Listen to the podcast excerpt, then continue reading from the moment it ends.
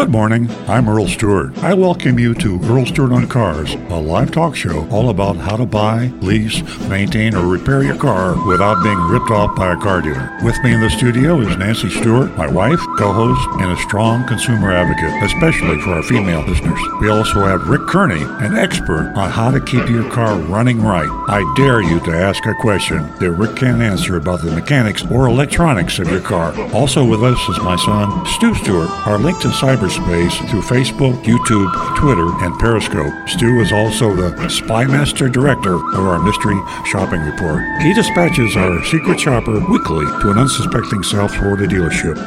And now, on with the show. Well, good morning, everybody. Uh, you, you might have been listening to the show for the past three weeks, but it hasn't been me. It's been a recording. Hope I didn't fool you. We didn't try to fool you, and it's good to be back. You know, I hesitate to say that we're live because now we can't use this as a as a repeat show. But I don't plan on being away again for a while. Nancy and I took a little long delayed vacation, and we were in Key West. Had a wonderful time for three weeks. We're back uh, with the original crew, almost. We've got my son Stu is running a little late this morning. He'll he'll be bursting through the door momentarily. Uh, spread the word if you're a regular listener that we are live and we are back. And um, we plan on being back here uh, every week. We have no um, vacations or anything like that planned. So uh, we're back live, and we're going to tell, tell you how you can avoid being ripped off by a car dealer in both the service department and the sales department. Of course, we're living through a unique era in the automobile retail and manufacturing business. Heck, we're living uh, we're living through a unique era worldwide. Uh, COVID has uh, changed everything, a lot of it uh, unexpectedly. You can you can't turn the news on without finding out something that we didn't expect. And who would have thought that a worldwide deadly pandemic would be a worldwide stimulus to the economy? I mean, two years ago or three years ago, you say that's not that's not possible. You can't have you can't have a deadly pandemic and still have a stimulus. Well, here we are. Uh, lowest unemployment rate uh, practically in our history. Uh, average earnings going up. Uh, unemployment virtually non-existent. Uh, we people are employers are looking to hire people. Car dealers are making profits unprecedentedly. I'm I'm a car dealer, and I say that in full disclosure. Been one for a long, long time. And uh, I, I, I can't say unashamedly. I, I actually am a little ashamed how much money we're making. By the way, Stu just walked in the door and Hello. he uh, pulled up in his Rolls Royce. I'm only kidding. No, I, I took uh, a helicopter in. But we're all, you know, we're, uh, all car dealers. Uh, we, here's an interesting statistics. I just I just saw that in automotive news. In 2021 through September, now that's you know a couple months ago. Uh, through last September, car dealers had made more money than they have at any time in history for a full year. That's right. So here we are, microchip shortage. Uh, manufacturing is impaired for everything. Cars are not being built as quickly as they should be. The ones that are being built maybe don't have all the bells and whistles that they should have or want to have. And the car dealers' lots are empty. And yet somehow they're making money hand over fist. Well, I'm glad you're listening to the show because you have to know that if you buy a car today, you're crazy because the prices are off the chart. And the prices will come down. Now, if you have to have a car, listen to the show and we'll give you all the tips how not to be taken advantage of. So here we are uh, to help you, and I can't emphasize enough how important your calls are. If you visited a car dealership, especially for service or sales, buying used car, new car, leasing, whatever, if you've seen a car dealership on from the inside recently, we'd love to hear from you. Our mystery shopping report at the end of the show, uh, I say it every week. Uh, it's a surprise. Well, this one was really a surprise, and um, it was a dealership that's been around for a long, long time And uh, I'll just hang in there. This will be the second half of the show. We'll do that mystery shopping report. And um, the deal is bre- breathed easy because we haven't been out live for three weeks, but we're back. And uh, we had a lot of fun um, on our vacation, but we're having more fun now. Honestly, we love this radio show. Uh, sitting to my right in the studio here, and he's live too, I think. I mean, he, he moved. Rick, Rick just moved. He is live, and Rick. Rick was a was a rerun? right. Your hair's really Rick- long. Rick That's is, an old version of Rick, Rick, right there. Rick is a certified diagnostic master technician, and uh, the guy lives, breathes, sleeps, eats cars. I mean, he just loves cars, and he loves uh, computerized cars. And when I walked in the door, I mean, came in the studio this morning. What's he talking about? He's talking to Jonathan about a car. He's talking about a software issue. He's talking about a Bluetooth uh, kind of a thing. So that's you know when you when you're really good at what you do, you love talking about it and you love doing it. And that's what uh, makes Rick the best of the best. If you have a problem with your car, any kind of a problem, you call the number 877 960 9960. 877 960 9960. And remember, we're live. If you heard us last week, we were dead. No, I'm only kidding. We were not really here. Well, live is not the right word, is it? But anyway, Rick is live and in color, and he can tell you what that squeak, rattle, or roll in your car is. He might even be able to tell you how you can fix it yourself, or maybe something that's not to worry about. And why take it into a car dealership or to an independent repair shop and let them make a lot of money on you? Everything's going up in prices, folks, even repairs. So if if you can afford not to have to go into a car dealership or an independent repair shop today, take advantage of that. Call Rick at 877-960-9960 or text Rick at 772 497 6530. By the way, Rick monitors our YouTube channel, Earl Stewart on Cars, Earl on Cars. It's uh, youtube.com forward slash Earl on Cars. youtube.com forward slash Earl on Cars. And Rick monitors that, so you can talk directly to Rick, and he'll answer your question. He'll just hold up his little sign, and whoever's yakking will say, Rick has a YouTube, and we will get right to it. Or as I say, text us, 772-497-6530, and we can accumulate those, and we get to them almost always by the end of the show. And of course, our unique and famous line that nobody else has, nobody has the courage to do this really, an anonymous way to talk to Earl on Cars. You can talk to Rick or Stu or Nancy or me, and you can say anything you want, and we'll never find out who you are. We can't hunt you down. Nope. We don't know who you are. Sometimes you even identify yourselves in the anonymous feedback, which is always amusing. But uh, I think some people just like it. It's, you feel comfortable. YourAnonymousFeedback.com. It's a web address. You go there, you put the question in, the comment, the attack. Now, you can use profanity, you can use vulgarity, four letter words, do whatever you want to do. Now, we're not going to repeat those on the air. Oh, but we'll, we'll, we'll, we'll say something is passable. I'll, I'll just come up with a random word to replace it with. Yeah, we'll go bleep. Jerky. Yeah, right. So say you get it off your chest. Tell us what you think. If you think I'm a wonderful guy, call us. If you think I'm a blankety blank blank, you're and we will tell the world that you don't think I'm a good guy, but I'm a blankety blank blank. And the same holds true for all of us in the studio. So here we go. We're going to get started. I'm going to introduce uh, my co-host, Nancy Stewart, and we had a wonderful time in Key West. And she's back, and she is a female advocate. She is she has brought the female listenership or viewership uh, to this show, which we've been doing for many many years, up to almost equal, 50-50. and uh, she knows that when women walk into a car dealership or get online uh, or whatever, however they contact car dealerships, there's a difference to the way they're treated. And uh, it's not always bad, and it's getting better and better as time goes by. So, uh, Nancy, the mic is all yours. Oh, thank you, Mr. Wonderful. Hmm. it's great to be back, folks. Hey, I have a question for you, Mr. Wonderful. How'd you like uh, the way I worked that cart?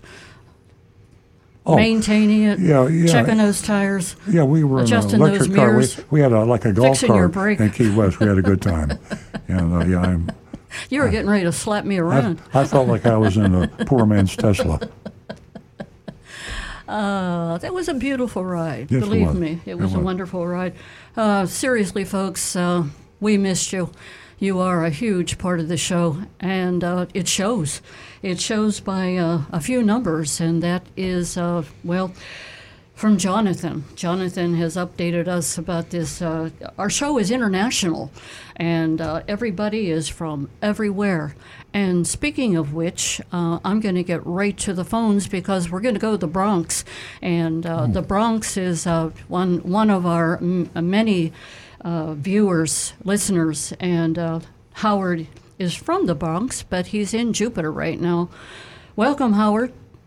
Uh, well, it's great talking to you. Have a happy Thanksgiving. I know you had a happy Thanksgiving, and uh, Great. uh, yeah, and and I just want to wish you all the best. You're doing a great job. You're helping people out, and uh, so let me go to my questions now. Um, this is for Rick. Rick, uh, we have electric steering. Why can't we have electric brakes? Uh, brakes are always going to be hydraulic for the simple fact that if the electrical system fails on your car, you can still push the brakes and they will operate. Uh, no matter what happens, even if you have a, almost a complete failure of the hydraulic system, at least one circuit generally will still operate on the brakes.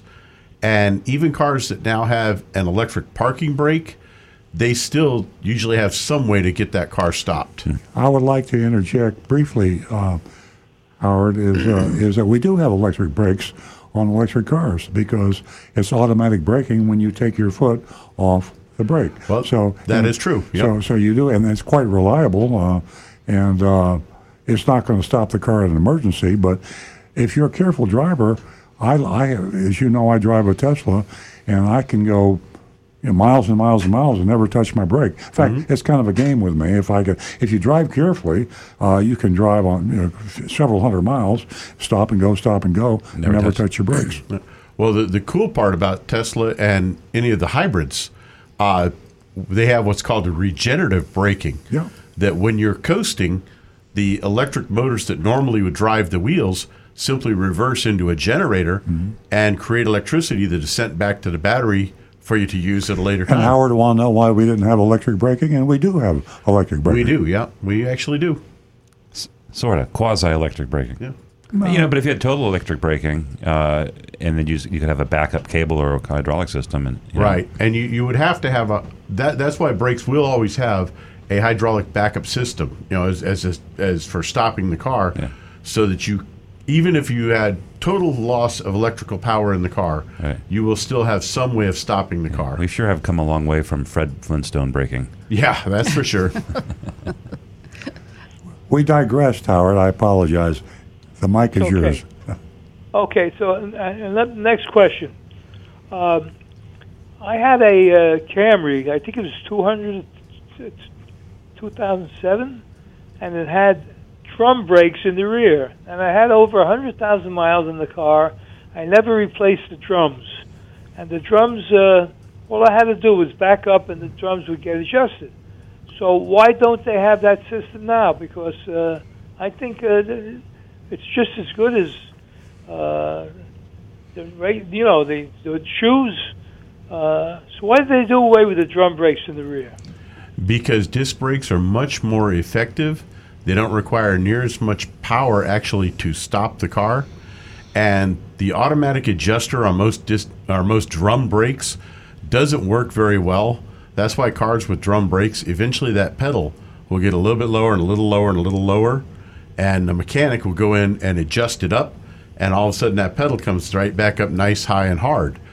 Disc brakes, however, are inherently self adjusting. No matter how far those pads wear down, they're always going to be adjusted to the exact distance away from the rotor that they should be. Which are more expensive to maintain, drum or disc? Uh, maintenance wise, it's really not much of a difference because replacing them, the, the shoes and the drums cost, uh, the shoes and the uh, pads between the two cost about the same, and the repairs about the same. But obviously, you're, uh, if you're talking wear on them, your front brakes are always going to wear out faster because the front of the car is doing nine, uh, well, seventy percent of the stopping power. Okay, so th- theoretically, if your rear brakes are shot completely and you have good front brakes, the car will stop, correct? Yes. Okay. All right. So I think you answered all my questions. Be well and, and uh, keep up Hey, the Howard, good work. Howard, I got a question for you. Uh, is how did the Bronx cheer come to be? I mean, uh, is that it, it's it's not it's not vulgar. It's just the Bronx cheer.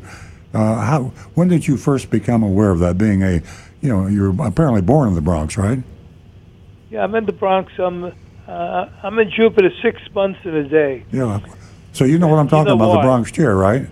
I do Yeah, it, have except no I, get where the saliva on the microphone. came you might, you might get us wet too. I- Uh, you know, I I have to Google and find out where the Bronx. Oh, cheer I'm talking to a guy No- no idea. the Bronx. The Bronx cheer. I'll try to do it, but I'll, I'll try not to spit on anybody. As, moving back. Yeah, yeah. Okay. yeah that, that, that, that's I when just you spit in my dissat- hand. I'm not- When you're gonna put the mask. dissatisfied I'm putting my mask back on. Okay, Rick's leaving. Yeah, am I, am I the only one that knew what a Bronx cheer I know was? it, I know what it was. Oh, I knew it by the name Raspberry, Jonathan but knew it's, it. it's Yeah. Bronx cheer. Yeah. Bronx cheer. All right, thank you, Aaron. My Well, grandmother well, was from last Bronx. From the question. I, I just I just forgot. I, I'm going to be here till January 6th because they're doing my condo. They're uh, uh, the balconies are down, the uh, catwalks are down, and I, I, I can't stay there. Oh, So jeez. my question is, uh, I it, in my uh, washer fluid, I don't have antifreeze, and we're going to get a freeze in the next couple of days. Rick, what should I do? Will Bronx it freeze chair. up with the? Uh, On your windshield. do I have to drain it? Do I, do I have Uh, to add alcohol? I, I would just go, you know, stop at your local parts store and get a jug of the blue stuff and just add a little bit of it in there. no, wait, wait a minute. You- you won't need go, much of it. You go in the store, you say, I want a jug of the blue stuff. Yeah. Oh, okay. What blue stuff are we Windshield washer talking about? fluid. Oh, okay. yeah. Is he still drinking mojitos? What? Is he still drinking mojitos, or are you still in Key Yeah, West? you won't you won't need a super high concentration of it. Just enough in there that it will help lower the freezing point of that water, and you should be fine. Yeah, we didn't have a freeze. Uh, Pittsburgh had a freeze, but New York had, didn't have a freeze yet. Okay, great. Thanks for taking my call. I appreciate it. Have a good day. We Thanks, appreciate Stay you, warm, Howard. Merry Christmas. Okay, Well- back to um, Mrs. Sunrise here. Yes. Uh, well, folks, um, I'm going to give you a little bit of information. Uh, one of the things that we ask of you is that you uh, join uh, Earl's Vigilantes. Uh, you don't have to consider yourself a uh, auto expert. Um, you can just help. Well, people in your community, everybody. Hey, what do you think about that hat? Put that hat hat back on, Mr. Wonderful. Hard to put over my Um, headphones. Take it off. Don't look good.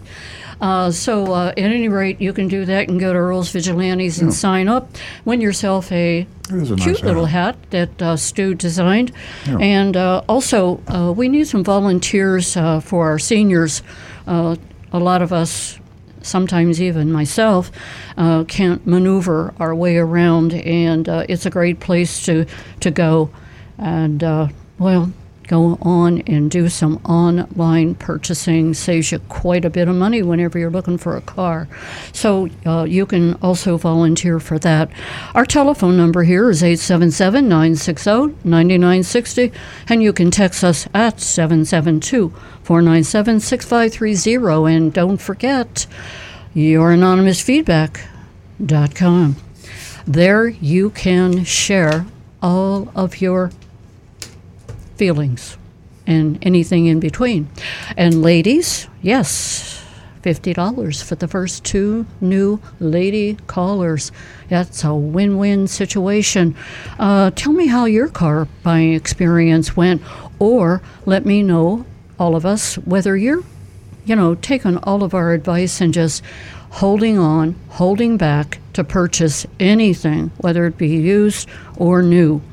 Uh, You know, can- 877 Can, can I jump in there? Yeah, we we make this offer fifty dollars if you call in if you're female and you haven't called the show before. And every time we say this, I think, what this is going to bankrupt us here. We're going to, you know, we're going to have so many calls, and uh, it doesn't happen. So I, I find find myself compelled to remind myself and you, this is an honest offer. There are no conditions, and we don't have anybody set up out there to call, and we don't really pay the fifty dollars.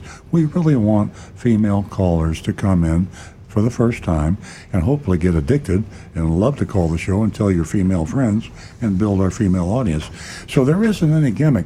You know, if, if you're watching television, if you're online, if you're on Facebook and you get an advertisement and it says free, what do you do? You mentally shut it out, right? I do. Run for the hills. There's no free lunch. My my father told me that many years ago. There's no such thing as a free lunch. Well, it is a free lunch if you're a female and you haven't called Earl and Cars before, and you call the show. We will send you fifty dollars. We're not going to send you coupons. We're not going to send you a discount. It's going to be American currency, cash. Will actually actually be a check, but the check will be good. We promise. And uh, Nancy mails them out herself, and uh, you get the check. So it's absolutely insane that we don't get at least two female. so- Sometimes we don't do it every week. Sometimes we extend it to the third, maybe even the fourth, because we love to have the We ladies do. call the show. So We have done that that. fifty dollars. If you call the show and you're a female, you haven't called the show before, is a real offer. It's transparent, honest, and we're not trying to uh, trick anybody. Absolutely. 877 960 9960. Don't forget, ladies, win win situation. Talk about anything. Give us a call and say hello. Let us know that you are listening or that you, well, listen from time to time. We got to go back to the phones because the lines are lit. We're going to go to Philip. Sorry for the wait, Philip. Philip's calling us from Jupiter. Welcome. Hey, Philip. Are you there? Welcome. Well, yeah, we hear you loud and clear. Philip, what's up? Okay. Uh, I've got a Prius, and I'm just wondering the 12 volt battery in the front. Uh, when I'm running it, listening to the radio or running my air conditioner on, what, what am I running on? The, the battery in the front, the 12 volt battery, or the Prius battery? Because sometimes you're you're behind a drawbridge, and I just have it in park, and I just wonder if I'm if I'm playing the radio, is it going to drain my battery down? If you're still in ready mode, the ready on, then it's running off of the car's electrical system, which is powered by the high voltage system. Uh, if you have ready off and you just say you're uh, you shut the car off and you only press the power switch twice without stepping on the brake pedal, and ready does not come on, then you're operating off of that 12 volt Rick, let battery. me, let me let me ask this question, Rick. Um, when you're operating off the battery, if the if the engine is running and the idle is you know up somewhere, and the generator is running, isn't it the generator that is powering the radio? Well, but see, in a Prius, the gas engine doesn't always run, Yeah. and it doesn't have a generator. Okay. So So- if- so the gas engine running means that you're getting uh, you're getting free power. You're not having to drain the battery. Well, the, what happens is the, the hybrid system, the hybrid battery, the high voltage system, the inverter box under the hood will step that voltage down to 12 volts, and it uses that to power your headlights, your uh, radio, uh, all the different lights on the car, and the blower fan inside. Uh, the AC compressor, of course, is run on high voltage, and it simply uses that, so it doesn't need an alternator to power the 12 volt system. So you're not worried about your AC. You're only worried about Right. The like. But the, it, in when you're in ready mode, then it's just like you're in in a, a normal gasoline car with the engine running. then your generator's providing power for everything operating in the car. Yeah. And you're not actually using power from the battery. From any battery. right. Yeah. But if you're in, say you're in a normal car and you turn it off and turn the key just to the on position Yeah. without starting the engine, Yeah. now anything electrical that you're running is running just off of that 12 volt So, battery. Philip, the answer is you have nothing to worry about. You're not going to drain your, your battery at all. Right. You can sit at that stoplight all day long as long as you keep it in ready mode. in ready mode, yeah. Yep. Wait, In other words, uh, I would have it in park then. Yeah, that's fine because you're still in. You still have the ready on. Ready means you have okay. your key turned on so that you're you're going to be driving. Or the button push. So, Yeah. so Button Philip. I, Philip, I have a question for you. When you're on, in that mode, are you listening to the oldies channel? Well, Yeah, when you're in the- yeah. definitely. If you're going to run your battery out, we want you to run it out on rolling cars. Uh, Philip, The reason I asked that, I had a BMW one time, and I was always uh, listening when the when the car was off. I was, when it went to uh, the the mode where you can listen to uh, uh, stuff without having the engine run. I, I drained the battery down because I ran the radio a lot, and uh, I I've been there. Sure that been there, you done know, that. I've had this- and I had a new battery put in at 50,000 miles, so I've got a new 12 volt battery on it. But I mean, I just want to make sure I'm going to run down the battery by, by just pushing, uh, Yeah. by just using park. Can be a concern. No, as, as long Okay. as long as when you look on the dash, on your, your uh, dash display, as long as you see that word "ready" is illuminated, Mm-hmm. then you're fine. Oh, okay. Thanks a lot. Appreciate it. You're Thanks, welcome, Paul. No Philip. problem. Give us a call again, 877-960-9960, or you can text us at 772-497-6530. And I can't mention often enough throughout this two-hour show, ladies, $50 for the first two new lady callers. And we have to go back to the phones, but uh, I want to reassure you that Stu is here, and he does have a fabulous mystery shopping report, and he's going to talk to us in just a minute. We're going to go to Warren from New Jersey. Hi, Warren. Hello. Good morning. Hi, how are you? We're well, thank you. Welcome. Uh, This is Marty.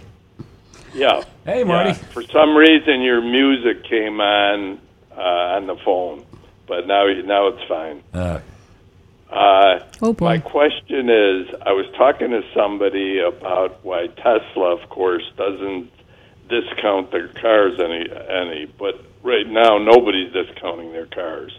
My question for Earl and Stu is, do they feel that once a lot of manufacturers come out with electric cars, that Tesla will then have to start discounting their cars? I don't think they will. I think they're going to keep their, their price model intact. Have you heard anything different? No, I think uh, they won't. Uh, my guess is, knowing Elon Musk's uh, style, uh, he won't. But I think there are a lot of electric car companies that may uh, discount. It's com- competition is good, and uh, you know you can look at it two ways. You can price a product which you consider to be fair, fair, and you can keep it that way. Um, some stores do that. I mean, Apple doesn't do a lot of discounting. I don't think. I mean, uh, they build a really good product. They may they have a good profit margin. They they're charging you MSRP, but you don't care because you get the value for it. I think Elon Musk looks at his cars that way. By the way, Tesla's making a ton of money every time they sell a car. Their margin up until COVID uh, and where the dealers started raising their prices beyond uh, unbelievability. Uh, but be, even before that, Tesla was building every car they could build. They still are. Uh, I mean, selling every car they could build, and they're selling it at sticker. And uh, they even have a little dealer fee. I found out when I bought my Tesla. Order fee. Oh, small. No, no, it's order. It's called. They call it the order fee. Yeah, they call it $100. They make up a name, yeah. But anyway, yeah. Uh, uh, so Marty, it's uh, it, it's it's probably going to be like normal. Uh, some people will be big discounters, others won't. Uh, just like it is with the combustion engines. Yeah. Well, for me, I, I mean, I've never bought a car in over 50 years and didn't get a discount. Mm-hmm. So, I mean, some of it a bit was smaller than others, but I just feel that uh, I'm not ready to pay full sticker for a car if there's other comparable cars that'll do just as well. Well, if you bought a Rolls Royce, you you wouldn't get a discount. Yeah. Yeah, the last time I bought a Rolls, oh, they, they uh, I didn't have any problems. So Well, luxury cars typically uh, luxury cars typically don't discount uh, like the uh, you know lower price spread, and uh, and there's certain you get a high demand car. For example, in uh, this market, BMW is a very high demand car, even before COVID, and uh, you might get a discount, but not much. Uh, you go in to buy a Ford or Chevrolet or a Toyota, and you can get a big discount. So it depends on the make, supply and demand, and the style of the manufacturer and the dealer. You know, if the manufacturer, Chrysler is a good example, typically uh, a lot of uh, uh, smoke and mirrors and discounts and, and to the dealers and incentives. And so if the, if the manufacturers are playing the discount game, that encourages the dealers to play the discount game, and competition just pours fuel on the fire. So uh, there's always going to be the the products in the automotive that are not going to be discounted very much, and there'll always be those that get discounted a whole lot, even if it's only in the mind's eye. Sometimes you think they're discounted, and they're not really discounted. Yeah. Now, as, just to continue the conversation for a second, do you feel like every, you know, you'll see in every car I've ever bought, every dealer's always told me only we make two hundred dollars on the car. well, obviously that's just BS. And uh, you know, uh, I mean, you wouldn't have big dealerships and beautiful buildings and everything if they only made a couple hundred dollars on a car. So, uh, what would you say is the average profit in a car? Well, I can do better than that. I can, t- I can tell you exactly. As I'm thumbing through my automotive news here, I should have marked the page, but uh, the average profit now, uh, with COVID especially, is over three thousand dollars a car, and uh, and remember that's the average. Uh, that means there's some a lot higher, some a lot lower, but uh, the average profit uh, the dealers used to make was under a thousand dollars a car. Now they're making many times that, and they're getting at least MSRP. And uh, I posted on Facebook uh, last week uh, a Toyota dealer in Oakland, California, that marked up a uh, uh, Rav4 forty thousand dollars over a sticker. In fact, Rick Kearney sent me that. And by the way, I should have given you credit for that because It was a I- prime, though, right? I shared, it was a prime, yeah. I shared that RAV4 sticker, and I have never had more comments, and and uh, it was really, It was amazing, Rick. Yeah. And I shared it. And you know how many other people shared it? It was amazing. And people, everybody was shocked. Did you notice, by the way, the uh, ceramic coating installed, whatever that is, $2,500. LoJack, $1,800. but who cares when they're marking it up 40000 It's like chump change. InvisiShield, $1,400. And this is the great one Nitrofill, $500 to put nitrogen in the tires. And Marty, going back to your question, Amazing. here's the exact number that you asked for, and this is the November 15th Automotive News. The average retail gross profit per new vehicle uh, this year is $3,778, and the average retail gross profit on a used vehicle is $3,592, which I would say, I think Stu would uh, agree with this, it's at least triple Yeah. what the average used to be. Yeah, I would say like when we told people the the actual the net profit. This is after all the bills are paid and the salespeople are paid on a new car. Nobody believed what it was before. It was in the hundreds of dollars. Yeah. Now it's in the thousands and thousands of And dollars. it's definitely true because a lot of dealers routinely lose money in the new car department. You know, the, the net profit is after you pay your advertising, your sales commission, your phone bill, et cetera, et cetera. The gross profit is the profit that you mark the cost that you paid the manufacturer up to the buyer. So from that you pay your bills. yeah, and so that gross profit is marked up now close to four thousand dollars on the average. So that goes for the, the cheapest car to the most expensive car the highest demand, the lowest demand. But it's still a record, all time record, gross profit and net profit the dealers are making now. They're they're a bunch of fat cats. Yeah. Is the uh, is the profit also higher or a lot higher percentage wise on a higher sticker car? Yes. Okay. Yeah. there's a much bigger spread. The, the lower, the cheaper the, the car, like when you look down in like the, the subcompacts, there there might be Right. only uh, uh, you know well there's holdback, but you know a thousand dollar spread. Marty, you'll find this interesting, having been in the business, and uh, all you folks out there that know something about the retail automobile business. Uh, last month at our dealership, because we are we put our lowest price on the car, we don't uh, we don't pit the salesman against the customer to try to get as high a price as possible, and all other dealers. Uh, basically pay 25% commission and tell the car salesman, uh, sell that car for as much as you can. Well, uh, we don't do that. We put our lowest price on every car. Our salespeople actually uh, were hurting because we pay them essentially a salary. It's based on how many cars you sell, but yeah. it's not a percent of the profit. So we actually had to guarantee them their average wage from earlier when they were selling cars, uh, more cars, selling fewer cars and you don't get paid on the percent of the profit, car salespeople don't make much money. But the average car sales pe- people today in the dealerships that do pay 25% of the profit and pit them against you, because every car you buy is sold at a different pro- profit. Marty, you walk into a dealership today, you pay a price because you're a good negotiator, and meanwhile, a little old lady comes in behind you. Her husband died two years ago. She never bought a, a car in her life. She walks in there and gets ho. She pays a ten thousand dollar profit, and you buy the car for much less. So, it's um, it's a crazy world. Yeah. All right. Well, thanks for the information. I I just felt that Tesla would come down in price, but I guess not. So, I'm I'm going to stick to Toyota. thanks. Smart move. All right. Have a good have a good week. Thank you. Yeah, we actually know de- we know dealers that are averaging seven thousand dollars net profit Oh. per new vehicle. Yeah. That's what they're doing. No surprise. Yeah. No surprise at all. Okay, we're going to go to Warren. Uh, I believe Warren is still there. Uh, good morning, Warren. Oh, hi. How are you? How you Uh, thanks doing? for hanging on. Okay, great. I, I- just a couple of quick things I wanted to get at. Uh, a couple of weeks ago, you were talking about uh, in the highway that the, you know you need special lanes for trucks or something. New Jersey Turnpike has that. Where because I drive from northern New Jersey near New York City down to near Philadelphia, and my daughter lives in Cherry Hill, and there's a special four lanes just for cars, and they have four lanes for cars, trucks, and buses.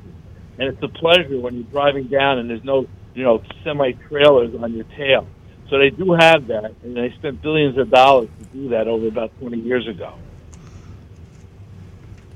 Okay. Uh, well, the, I was I was not understanding exactly uh, what it is. Uh, you talk about the uh, the, the the lanes, uh, Warren, uh, in, On the turnpike? on the turnpike. Yeah, the turnpike on the lanes, they have special lanes for trucks now. In They Jersey. special in Jersey on the New Jersey Turnpike. I wish they do lanes. that here. That'd be great. Uh, well, yeah, unless it's, unless it's on 95. What, what Yeah. they do on the Jersey Turnpike is when you get towards New York from New York City from the Newark Airport, they go to special lanes. Only cars are allowed. On the other side, only you could go cars and trucks. But when you're driving in that special car la- uh, lane only, you don't have to deal with the Right, yeah. huge, huge. Uh, yeah, down here they only they, they they say the trucks can't be in the left lane, but they could be in all. And that's not everywhere. It's on the turnpike in certain areas. Yeah. Uh, like in around Palm Beach County, all the trucks can be in the left lane. Can't be in the left lane. Can't well when you go to Fort Lauderdale. It's a, there's a difference when we when Yeah. uh, Nancy and I drive from here to uh, uh, Broward County. There's a difference when, Yeah. when the trucks can be in the lane Yeah. and when Well, Warren's can't. saying up in New Jersey, they Yeah. have to be in at one particular lane. They can't. They don't Yeah, have they three have- lanes to choose four, from. They have four lanes just for cars. For cars, just yeah. cars. They have the same and, thing here. And then the with other various- side, they got four lanes just for trucks. Yeah, gotcha. and and it's it's it's really great when you're driving and you don't have to deal with those semi trucks going 70 miles an hour, Yeah. ready to smash your car to smithereens. Well, when they're all Um, self-driving, then we won't have to worry about that. Yep. uh, They'll all be nice. Uh, I got a question. I got a question for Earl. Do you think, come the end of January, and let's say a cold weather climate, you're going to be get a better deal on a car? Because that's usually said that because they don't sell that many cars up here in the end of January. Do you think that that's going to be the case, or throw out the window now? I think definitely I'll get a, a better price at the end of January, and I think you'll get a better price at the end of December. Uh, and I think you'll even get a better price at the end of February. Uh, this thing, uh, this thing is is is fueled by uh, a lot of different uh, aspects. The COVID factor and the microchip factor are just some of them. Um, the the economy, uh, the fact that everybody's employed that wants a job, the fact that wages are going up, uh, that uh, they're bidding up wages, uh, the fact that there's a huge stimulus uh, from the government, uh, money pouring into the economy. So we have all these factors, and uh, uh, it's like any kind of a flash fire. You know, it's gonna it's gonna come down, and uh, the longer you can wait to buy a car, new or used, the lower the price is going to be. And it's just a question of what you decide personally uh, you want to deal with. But you will you'll pay thousands of dollars more today for a car. Uh, at the end of January, yes. The question was, I'd say you'll be at least a thousand dollars better off, maybe two. Because I want to hold out. Oh yeah, I want to just hold out. you're you're And- doing and the I, and I wise. got a quick. I, okay, great. And I, I'm going to be quick because other people want to call. I got a quick question for Rick. Yeah. Okay. Rick, uh, Rick, are you there? Right here. Okay, the quick question is I'm coming down to Florida around Christmas time. And before the end of the summer up here, the fan that cools off the motor and the air conditioner broke, and I don't have it.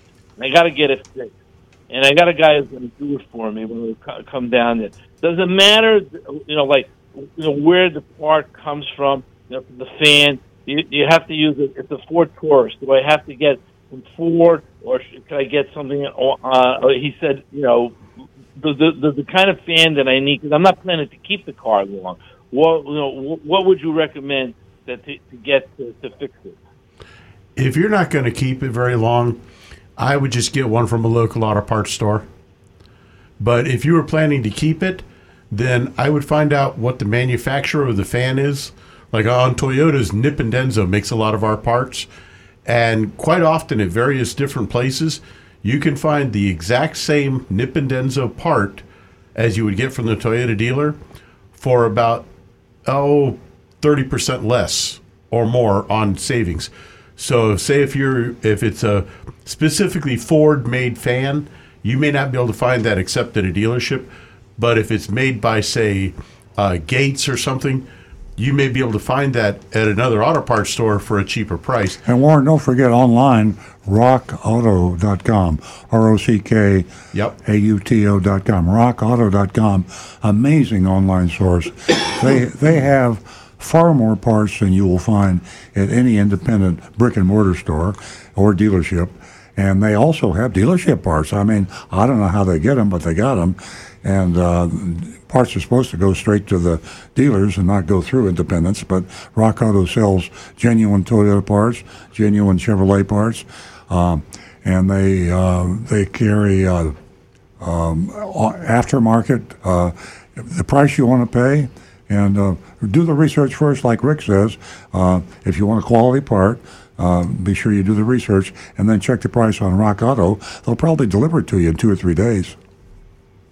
Uh, and Rick, what would be the labor cost on it? Like, like how much should I expect to pay in labor to do? If I got, if I brought in the part and said, "Here it is," it's a Ford Taurus 2010. Uh, I don't know if you're familiar with that exact car, but how how much labor do you think would be reasonable to pay to put the part in? What what model was it again? It's, it's a 2010 Ford Taurus SEL. Oh, Ford Taurus.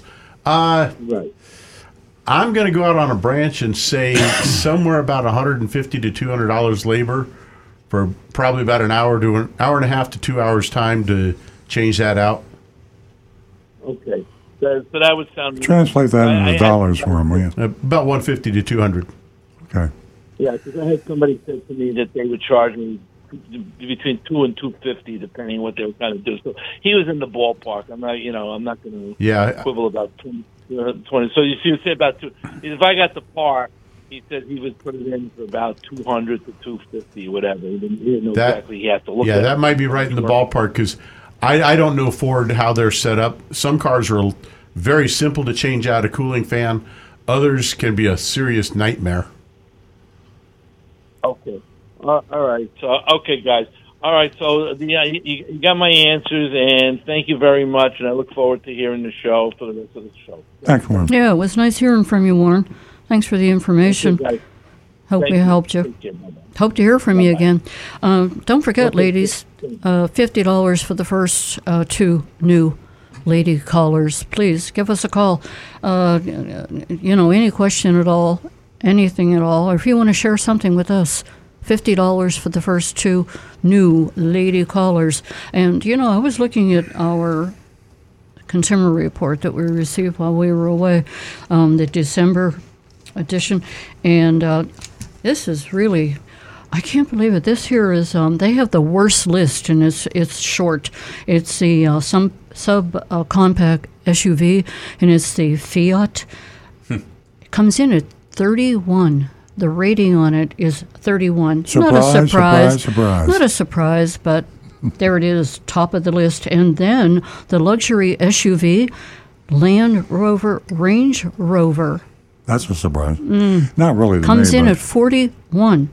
Isn't it amazing that I And see I, see, I see these Land Rovers on, on the roads, and you see these. They're a fat cat car, and people. It's a prestige. car. Everybody has one. And if if you're making uh, Well, not if you're making a half million dollars a year, you got to have a Land Rover, and the product quality is just terrible. But people buy It's a cult. they buy you know it's a cult. They buy it because they're perceived to be successful, and that's more important than having a car that will stay together. Because- Reliable. Because Consumer Reports basically says they're just not a reliable car. Yeah, I think you uh, put more money into it, maintaining it, than you do purchasing it. Uh, and number three is the midsize SUV, Ford Explorer, comes in at forty-two. So uh, pick yourself up a consumer report. Boy, there's all kind of uh, information in this uh, baby, and it is. It covers uh, a lot of different uh, subjects here. It's really worth your while. Uh, speaking of books, uh, I do have to advise everyone about Earl's Confessions of a Recovering Car Dealer. This is something you want to put on the shelf, and it uh, is, you know, a most reliable source of information, covers a lot of information, and it's uh, quite an investment. Nice Christmas gift. And uh, all the proceeds go to Big Dog Ranch. That's Confessions of a Recovering Car Dealer. Great bark, great And bark. we You're getting better at that. that that dog is become that dog is stronger stronger so give us a call uh, please ladies $50 for the first two new lady callers and um, we are going to go back to the phones where mark is I- are you ever going to let Stu talk? I, I, I, I said come first. I, I mentioned Stu is here, uh, but we do have a. Oh no, we got to. We have priorities. And I'm going to Yeah. say it again. Stu is here. I, they hear me. and he has a whole lot to say I about the mystery shopping cracking report. and uh, we're going to go to Mark in Palm Beach Gardens, and then we're going to go to Stu. I promise. Good morning, Mark. Good morning, Nancy, Hey, Stu, Earl, and Rick. Hey, Mark. Um, welcome back. Thank I'm you. sorry, yeah. We're here. Hey. um, I just wanted to welcome you guys back from vacation, or at least two of you are on vacation. I wasn't. Um, I noticed, uh, Earl, you looked this morning at sunrise like you had a little extra skip in your step. Yeah. So you uh, Yeah. must have enjoyed your time down in the Keys. You both actually, and I'm not blowing smoke. You both of you look a little bit younger in your appearance as I'm watching you on TV this morning. yeah. Thank you very much. And, uh, you know what, Yeah. Mark? He's like a. Um, you, you know how puppy dogs get in this kind of weather. Well, that's Earl. That's he gets like you know he's got a s- pep in his step. He got his had a sweater on. He was down there and he was singing and sharing all kind of things with us, paying attention to those sandpipers. We had a good time. Hopefully, he didn't wake up the neighbors. um, I, I'm sure he, you may even be a little light in the hip pocket too. Who knows? Yes. Um, I just got a couple of things here. Um, Earl, uh, or maybe Stu can answer this question. I just, on the service end of your business, um, with all this shipping delays that everybody's hearing about, trucking, shipping at the ports, unloading, all that stuff, um, is that affecting your ability to get service parts? Yes. Uh, yeah, and and are you running into an issue with your um, customers in how to explain a delay? Uh, whether you're getting into having to tip, put a little tip into the hat for covering uh, rental expenses. Same side, same thing. Since I'm on the body shop end of the business, um, you know, getting body parts. I I'm sure that uh, that's probably becoming a bigger and bigger headache. And I, I just wanted to throw that out there for service and body shop, um, if that was affecting uh, your business right now. Well, it is. Um, but we have a pretty good idea of the parts that are um, are on back order and they're having a hard time getting. So it's easy to communicate with the customers up front. Um, and yeah, Right. Toyota is stepping up with extended, you know, rental rental coverage uh, uh, for parts delays. But some of them are crazy. I mean, we have some that are back ordered for months that we don't, we just don't know when they're going to uh, come through. I'm not aware of that many with uh, with uh, body shop parts. Um, it's mainly been for mechanical repair. I'll check with Alan if there's anything and if any metal is, is, is, is held up, but it, it tends to be more of the, the mechanical parts. Well, you know, I know that the uh, you know the idea of uh, Earl Stewart Toyota is you know customer service being number one, which you guys not only talk the talk but you walk the walk, and where other dealers don't really do that uh, when dealing with customers. But you know, I know that uh, before it was a COVID issue, but now with the COVID as well as the shipping and distribution of automobile parts.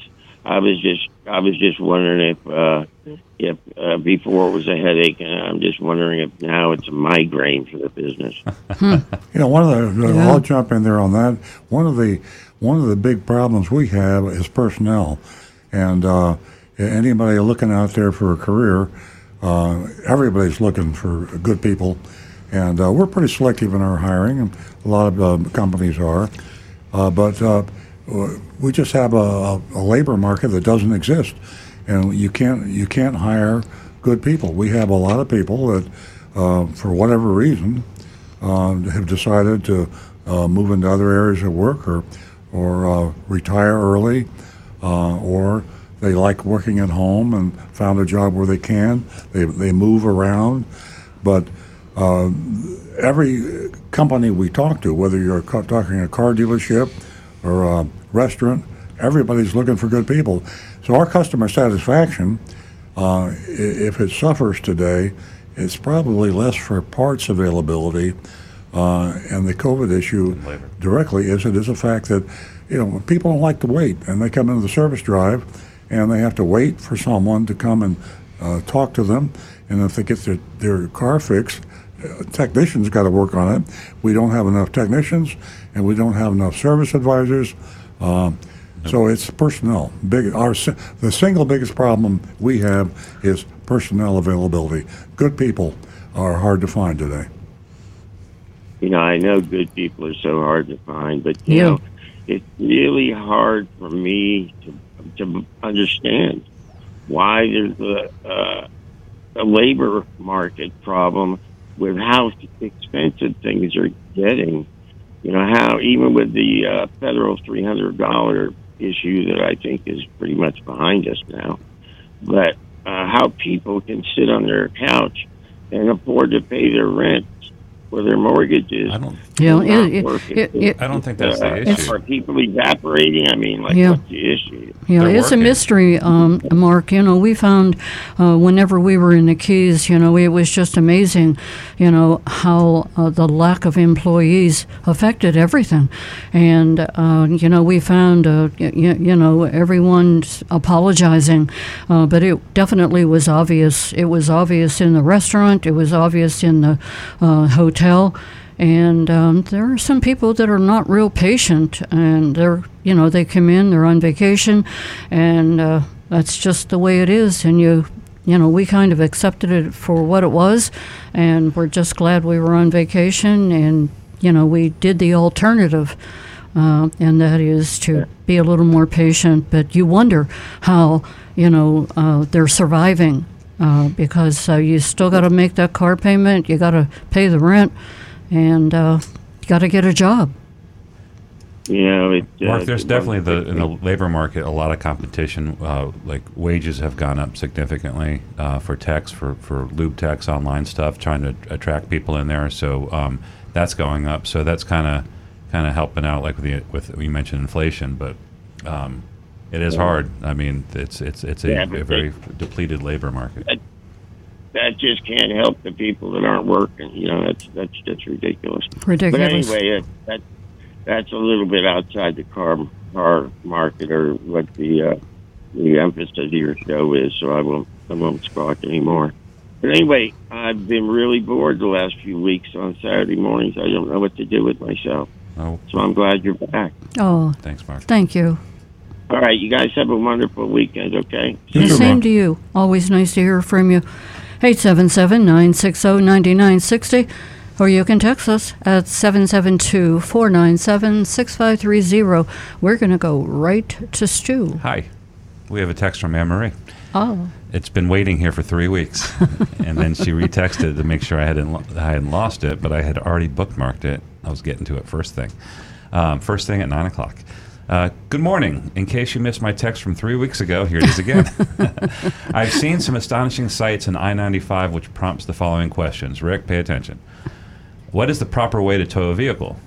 Two, are different techniques necessary for front wheel drive, rear wheel drive, or all wheel drive vehicles? Three, does it make a difference if the vehicle has a manual or automatic transmission? Four, do electric vehicles require a different towing technique, or is it the same for an internal combustion vehicle? And five, I've read an electric car with a totally dead battery essentially turns into a brick and is difficult to move. Can this be true? And that's from Anne Marie. Thanks. And she says, P.S. Welcome back, and glad that we are only on vacation and not abducted or anything like that. great questions, Anne Marie. Great questions. All right. All right, we're going to start with the last one first. Yes, that's true. If a hybrid car or an electric car actually, uh, well, I'll stick with hybrid. I won't try to get into electric because I don't really have a lot of experience on the systems of those. Once that belt 12 volt battery goes completely dead, the car is locked in park because the park mechanism It's controlled is by controlled by electric motor, and you cannot put it in neutral. There is no way. So, say a Prius, if they want to tow it when that battery is completely gone, they literally have to drag it onto the tow truck Ah. with the tires just basically screeching. Skipping. Wow. Towing a vehicle, and I'm, I'm assuming she's meaning towing behind like a motorhome or something like that. The safest way is on a trailer. And obviously, the best way for any tow truck is on a flatbed. The wheels that might drive the car, say like with an electric car, even if you put it in neutral, if those wheels are spinning, they're turning those electric motors, and that actually can generate electricity and can actually burn up the entire system, the whole the whole electric system on that car, meaning the inverter and the electric motors So like on that Prius high is, voltage. So like a Prius is front wheel drive. So if you're going to tow that, make sure you tow the back wheel. Right. The back wheels would have to be well. The front wheels would have to be off the ground. Uh, no Toyota is actually recommended to be what's called dinghy towed. In other words, pulled with or, all four wheels on the ground. I've seen that. And most manufacturers do not recommend that anymore. Uh, there are companies that will set up devices where they have an actual electric motor that will uh, uh, circulate the transmission fluid so that it can keep it cool and you can dinghy tow it. But it's not safe to do that and you can damage the car. Okay. The best way is check your owner's manual and find out if there are any recommended ways for towing your car behind another vehicle and follow those rules. Tesla says do not tow the car under any circumstances flatbedded. Right, and in that, in that case, Yeah. you would get a simple trailer.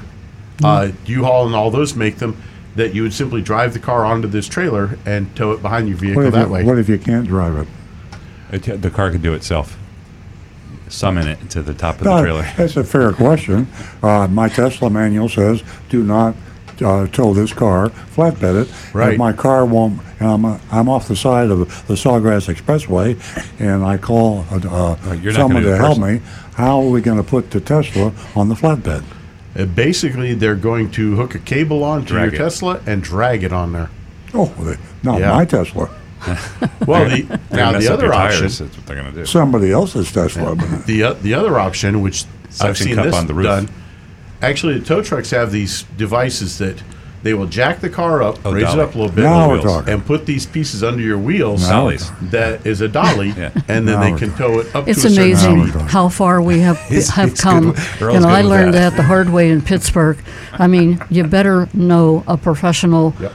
Tow truck Well, we we actually company and the driver because they can really mess your car up. at, at the shop, we actually have a set of these uh, devices. Basically, that it's a metal square with wheels under it. You raise the car up, and you put one of these under like- each tire, and you can push that car in any direction, spin it around. any way Yeah. you you can spin it in circles, Okay, and it's a great way to move the car around. sounds good. Did I cover all the bases there, Stu? Uh, let's see. We I think okay. Any difference for towing a automatic versus a manual transmission vehicle? Again, go to your owner's manual to check and see because even some manual transmission cars are not meant to be towed that way. Okay. How about rear wheel drive versus front wheel versus all wheel drive? Uh, front wheel drive, most cars, if you raise the front end, you can let the back wheels simply spin free. Uh, rear wheel drive car, they would normally raise the back end and let Go the front backwards. wheels spin free. However, you got to make sure that the steering wheel's locked because if that steering wheel starts to move a little bit, you get that car wiggling and waggling all over. More damage right. than And all wheel drive would have to be up on a trailer. yeah. All right. Well, Anne Marie, I think we got all the questions answered. Thank you for a good one. You always prompt a great discussion with your questions. Absolutely. That If you can't manual is very this- important. If you can't remember any of this, uh, Google it Owner's when you call. manual. Google. Start just say, Very- "Can I tow the? How do I tow my car?" And tell them what kind of car you got. Yeah. Don't And- learn the hard way. As a matter of fact, Donovan just ch- chimed in here. Says, Earl, you would use Tesla roadside service in your Tesla app, and Tesla would send a tow truck specifically designed to work with your car. Thank you, right. Donovan. Yeah, exactly. Yeah, You that's knew really that. cool. Uh, Donovan You to the that. rescue. That's our buddy Donovan. He Yes. knows. Yeah. He's always here for us. Um, I got to take the attention away from Stu and the text because our lines are backed up again. So we're going to go to Boca where uh, we have a favorite, and that's Doug, who's calling us this morning. Good morning, Doug.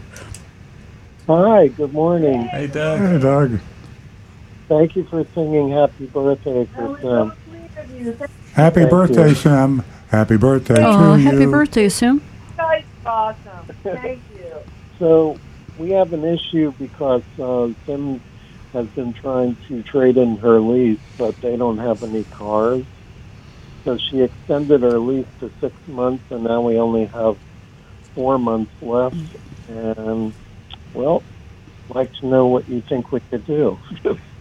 Shop shop the residual, which you can buy the car for, with the market value, which is at an all-time high probably, and uh, make a decision. I mean, you can uh, you can. Uh, then you got another problem. What do I do without a car? And you don't want to buy or lease a car today because the prices are too high. But I would start out just for fun.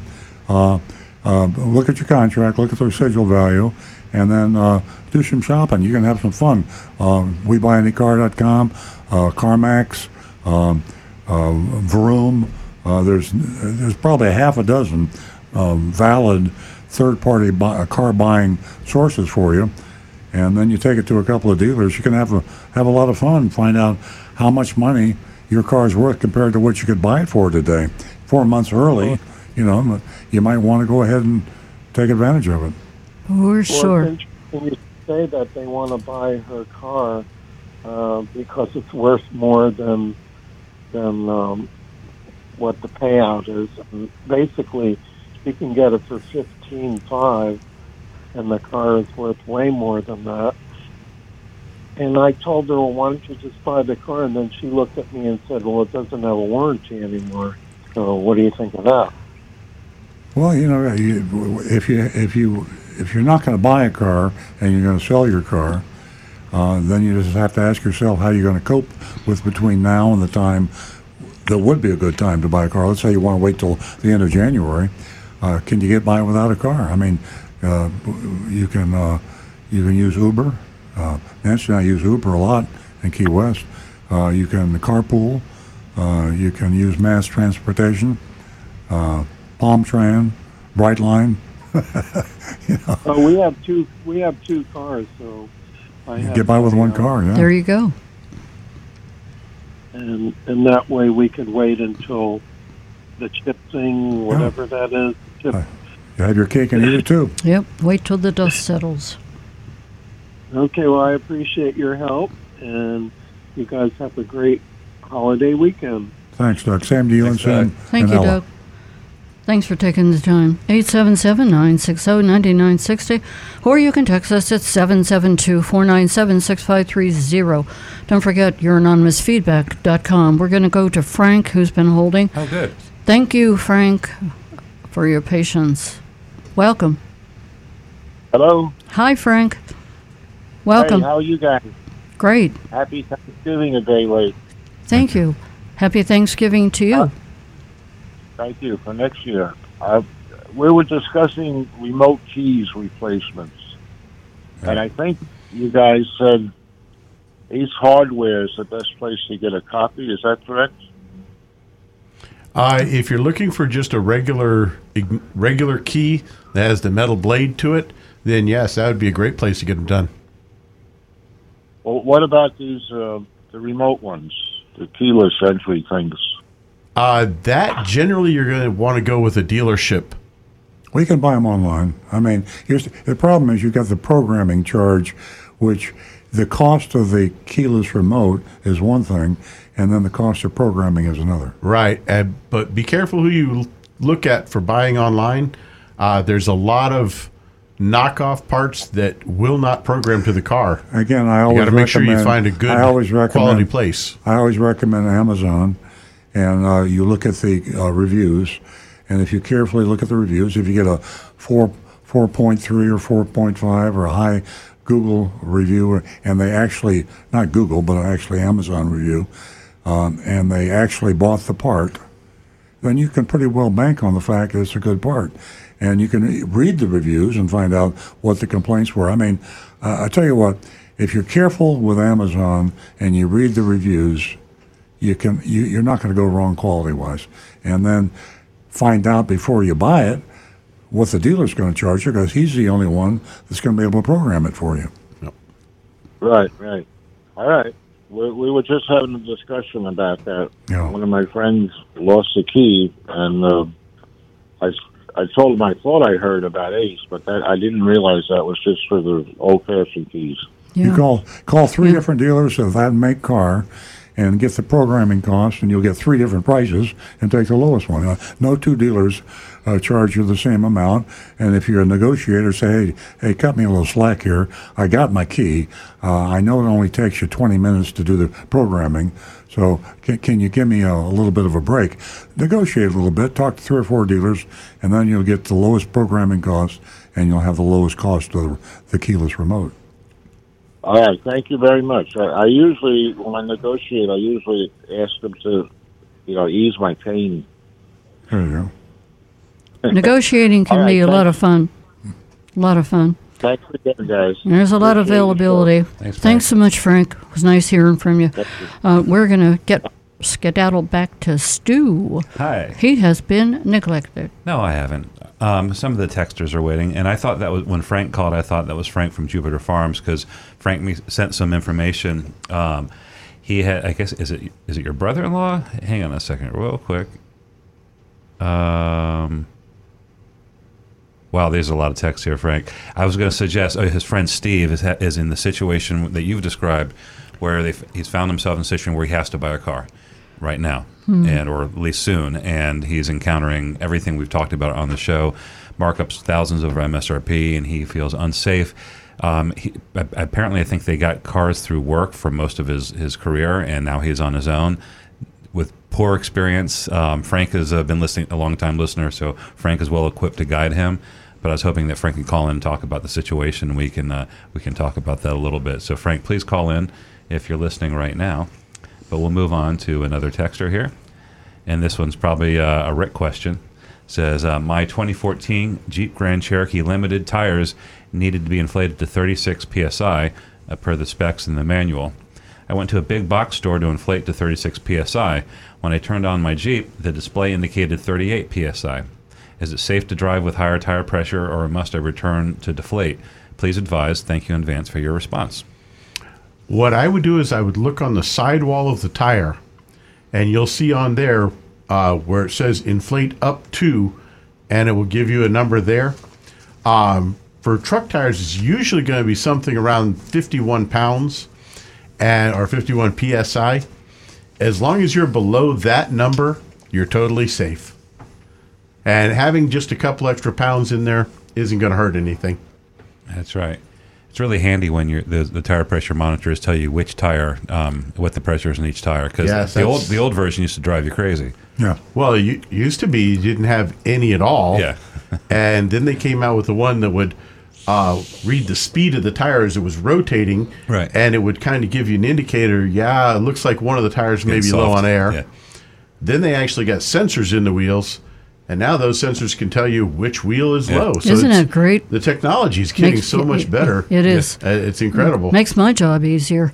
I used to run around a car, you know? I Yep. mean, Exactly. You've been put out of work by, by automation. Man. All right. So here's another text uh, from Joe. It says, Earl, last week, and this is uh, from November 9th, so he's referring to um, several weeks ago when we were last year. Uh, last week, someone said you should not drive in deep water. Especially if a car is coming towards you, and I always I thought that was sound advice. I just I, Absolutely. I thought that was great. Well, I, I gave that a lot of thought, but I, I think it's the safest thing is don't drive in deep water. Right. Um, And if you don't drive can't in swim, definitely don't Right. drive in deep water. I, I, th- I thought I said don't dive in deep water. I'm like, you're supposed to dive in deep water, not shallow water. All right, I'm sorry, Joe. Anyway, especially uh, don't drive in deep water, especially if a car is coming towards you, and they're driving fast because you don't want your engine to get wet. Uh, Joe wants to know how is it any different um, than having someone pressure washing your engine uh, with a pressure washer? well, Well, when they're running a pressure washer, they're going to uh, hopefully they're going to be careful about where they're spraying that water. Yeah, it's not. Yeah, But it's also a very minute quantity of water as compared to that wave it's that not. can wash it's up. not going to suck into the engine right. with hydrolock. And you're not spraying that directly into that uh, air intake. Right. Whereas that wave of water that's coming up when you get in deep water or when another car Yeah. comes past you going the opposite direction, that just sends Yeah. gallons of water right into the intake, right into your engine. And done. And water does not compress. Yeah. And that's what an engine basically is, is a Breaks big apart. compressor. and just yeah, And a great description. metal pieces Yeah. begin to bend and break. yeah, it's really important. They do indeed. Yeah, that's an important thing. If you have a home pressure, don't don't don't pressure washer. Don't start washing your engine. You got to be a trained detail tech to do that. Is there th- areas that you do not spray? And we've had issues many years ago where you know willy nilly spraying has resulted in electrical issues and things Yep. like that. All right, thanks, Joe. That's a great question. All right. Okay, your uh, invitation to Oh, it's Frank. yeah, Frank's you, here from Jupiter Farms. Good. I couldn't explain it better than you could. Hi, Frank. Welcome. Good Hey, morning, good Frank. to you all. Yes, this is the real thing. Thanks. um, yeah, I, um, friend Steve um, works um, over at Caramels. Um, You're not coming through, Frank. I think there's a. We have a little audio. Sounds like you're, you're in a in a sock. does this work better? I could speak Oh, up. much better. Yeah. Yeah. Yeah. I tell you what, let me call you back on the landline. This phone is. Okay. Good idea. Go idea. ahead. I'll read this text while you're. Uh, We'll go back to back. give Stu an opportunity to share some of those texts with us. Okay, let's see. It gets confusing when we have a backlog of three weeks. Oh, I can't imagine. Okay, good morning. Just looking at the numbers due to the chip shortage, and this is from Bob. Uh, just looking at the numbers due to the chip shortage problem. Example: buying a new car. Let's say it's thirty-five thousand dollars. Tax is going to be approximately uh, twenty-two seventy-five plus registration fees. I think a lot of work can be done to bring your current vehicle up to speed. Okay, I think this is in response to something else, and it's out of context completely. So I'll jump over to another one. if anybody has anything to say, I'm I'm, I'm I, overwhelmed I with have, full I have uh, that, made me think about something. We're talking about the high price dealers are charging and the fact that they're making big fat profits. What we don't talk about in the total price that you have to pay is what the manufacturer's making. The manufacturer hides discounts, so even the dealers don't really fully appreciate what they're making on a car. I promise you today, every auto manufacturer, without exception, is maximizing their profit to the dealer. Now the dealer's just passing that along. He's got no choice, and then he's hosing you when you come in. So when we say that you're going to save a ton of money uh, in January and February if you wait, uh, you're going to save two tons of money because the manufacturers are going to start getting competitive. They're going to come up with dealer cash and customer cash and all the things over which they have control, and the dealer's going to have to cut the price too. So, uh, save save three thousand, four thousand dollars if you wait till January, February. Great information. Um, we're going to go to John in Palm City. I believe he is still holding. Are you there, John? Yes. Yes, I'm here. John. Welcome. Welcome. Welcome back, everyone. Thank you. I just want to mention a problem. It's coming back from 40 years ago, and it's not on any national news. Years ago, it was because of the shortage of gasoline. Now it's because the average is 350 a gallon. And what the problem is, especially in the big cities like New York, it's siphoning of gasoline. It's so valuable now. It's uh, some shops are even out of siphons, and it's uh, you don't see about it on the national news. So I want to mention it because 40 years ago, approximately, they partially solved it by locking gas caps. Now Rick will tell you today you can't get around that so easy because of all the pollution standards. The gas cap has to be properly vented, and I don't think any company. I think at that time it was Stant, the company that made the gas caps, could handle. Rick, what's your question answer about that? Is it a locking gas cap would be too complicated because of all the different models and different pollution standards? Yeah, most most of the locking gas caps don't really seal properly for some reason. So, uh, folks, there's they're actually getting hard to find. But most cars now, the fuel door that you open has to be released from inside the car. So most of them are pretty secure that way. Uh, and there's also little baffles that they've installed in the uh, fuel intake line, so it's harder to get a hose down inside to that fuel tank. But the thieves will find a way. So, unfortunately, even the the best tricks you can get, the best thing you can do is just hope that the guy next to you has got an easier car for them to siphon fuel out of. Well, it's funny because I went to two WalMarts two weeks ago, and both the WalMarts, but they say it's because of the shortage and uh, conditions today. Not only were out of siphons, but they were completely out from an early question that was asked. Was that they had no washer fluids, absolutely not one gallon bottle. So Wow. it just shows you things that are short. I I know we know that washer fluid cannot be imported; it must be made here. But I thought that was kind of weird about having absolutely no washer fluid, and we had an uh, inquiry earlier today about that. Very weird. So I just, I just wanted to bring that up, and I wanted to bring up also on Rain-X, which is a liquid spray that they sell, you know, with windshield wiper blades, and they were also out of that. But Wow. people we mentioned on this show that Rain-X liquid spray is fabulous Yeah. because it's so good on the window. You could actually drive in the rain, and you don't need your windshield wipers on. Right, as, were lo- as long as you completely out of apply that it also. properly. What's that, Rick? As long as you apply it properly, you got to follow the directions on the bottle and do exactly like they say. That stuff is amazing. Hmm. Yes, I want to mention that also. And I want to tell you something about electric cars. It's it's going completely crazy, completely. Even Toyota, Toyota has a plant in Buffalo, West Virginia, that's been making engines for 25 years. They were hiring 100 new employees. They're investing 250 million dollars in that plant just to make one line of electric vehicle engines.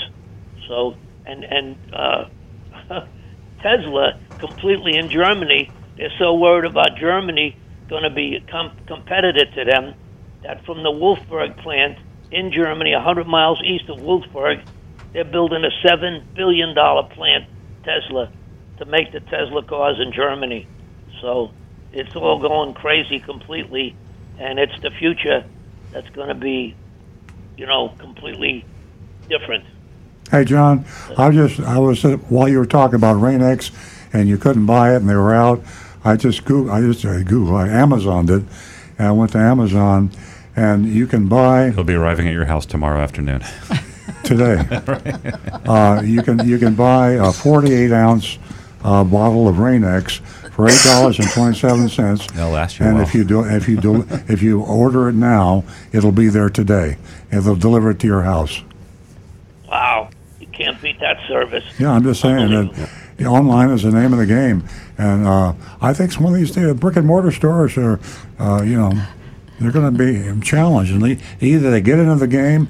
I was reading the other day, Best Buy of all places. I mean, the Best Buys are all over the place. Yeah. Best Buys are doing more business online than they are doing in the stores. in fact, they're converting their stores over to kinda doing- warehouses. they're doing what we're doing, kind of. Yeah. Taking orders and picking up at the store. Exactly. Well, on your other topic there, John, I recently saw a picture of a car that Lamborghini says may be their first, uh, what they're going to build for an electric car.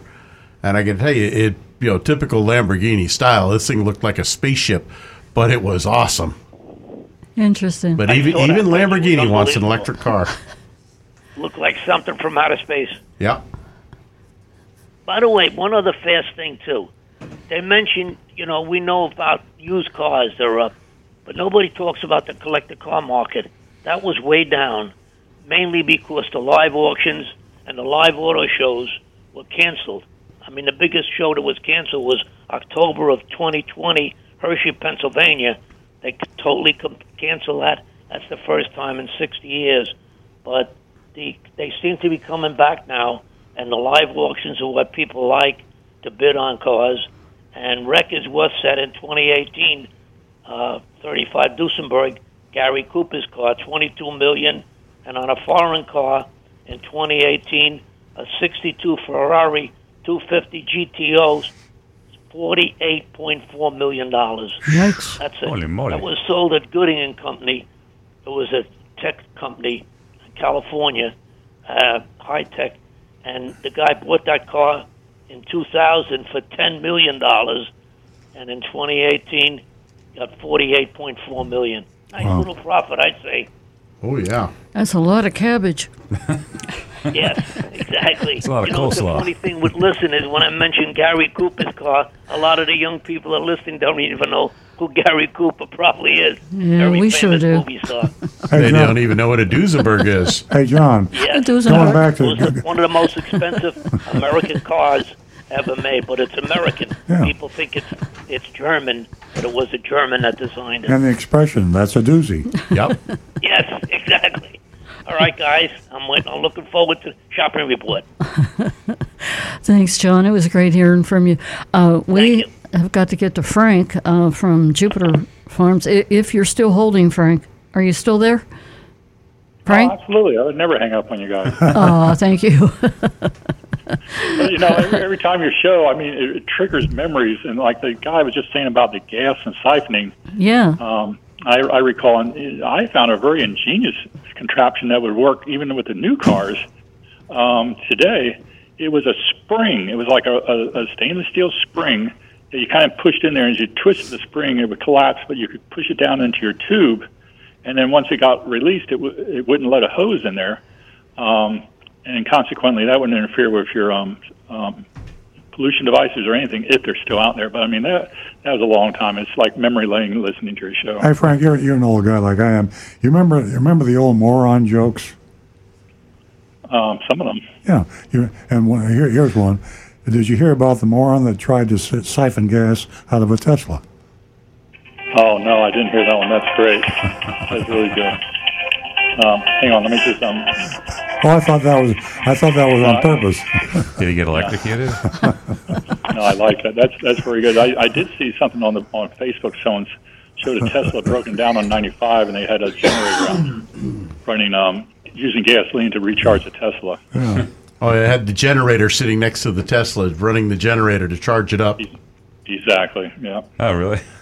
It's a great photo. Anyway, it's it's uh it's it's, it's a it's a unique world.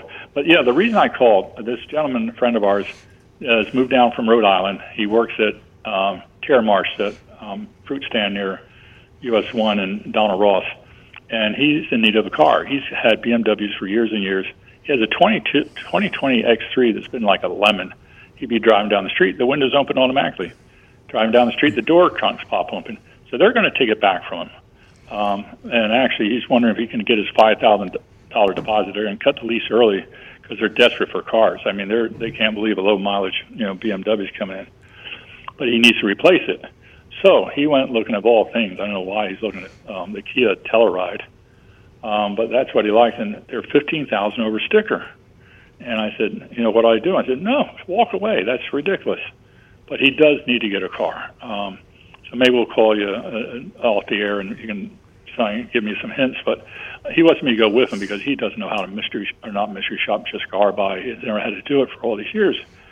Um, any suggestions on what dealers might still be reasonable out there in this day and age? Reasonable today is probably sticker, and uh, I'll give a little hint.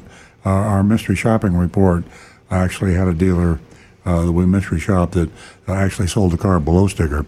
So uh, it's interesting. Um, you know, we can talk about this on another show, but maybe this whole COVID effect and the fact that dealers are making a lot of money and selling them at uh, high prices. Uh, you know, the prices now are coming down to sticker. So, you know, you, my advice to him probably on the air would be, if you can, we've had what Stu, two or three D, uh, mystery shopping reports where they actually sold the car at sticker or close to. Yes. Yeah. Yeah, yeah. So sticker's the Sticker- name of the game. Sticker with uh, a couple of them with some dealer fees. yeah, and yeah, and they, do but that's just a Oh, fact yeah. of life. Yeah. but he needs a car. That's the the Yeah. other question. I mean, uh, he asked me, since they're they're willing to break the lease, he's going to meet with them on Monday and buy him out early. Would he be able to get his five thousand deposit back? Is that a possibility? Well, you need to ask that question. Uh, he should. I mean, if they've got a car that's defective, it's a lemon. Uh, he's got. A, I mean, if they can't fix the car, uh, then he's got a lemon law going for him. I mean, yeah, yeah, that's an interesting question, Stu. Uh, How does the lemon law apply in a lease? Because he doesn't own the car. Yeah, uh, I don't think. Uh, gosh, that's a really good question. I've never faced it before. I don't think a lemon law would apply to a lease, or I I don't know. Uh, it- maybe it would. Uh, or uh, I just asked a question that I can't answer, and we'll get the answer from you have Yeah. somehow Anne We'll Marie have to has, look has rubbed off on you. You've you've you've taken some of her uh, Yeah. her her, her keenness. I always got good questions for you guys. That's a hell of a question. That's I- a stumper. Can I- We'll, Well, we'll get the answer well, for your what? friend. Let's yeah, Google will tell me. Yeah.